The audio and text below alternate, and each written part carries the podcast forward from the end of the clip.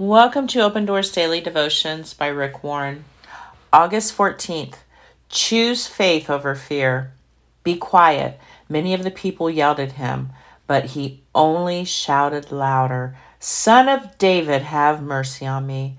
When Jesus heard him, he stopped and said, Tell him to come here. Mark 10. Fear can paralyze your potential, prevent you from reaching out for help, and prohibit you from growing closer to God. If you want to jumpstart your faith, you will have to learn how to face your fears so they don't control you. When you choose fear over faith, your spiritual life gets trapped in a rut because the fear of emotional pain replaces the hope of God's promises. Fear keeps you from trying to do anything new for God and therefore limits your commitment to serve Him.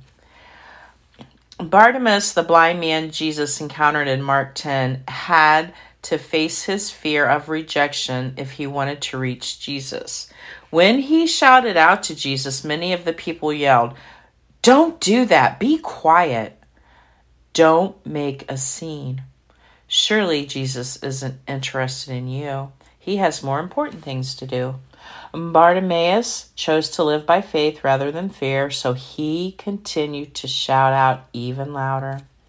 To get closer to Jesus, you will need to turn your back on your fear. Your faith isn't dependent on what others think about you. Your faith isn't even dependent on what you think. All that matters is what God thinks. If your fear starts saying, God isn't interested in you, reject them as lies. God sent his son to save the world. Jesus cared about Bartimaeus and he cares about you.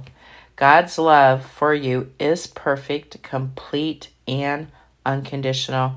Is there any fear in your life that you need to stand up to?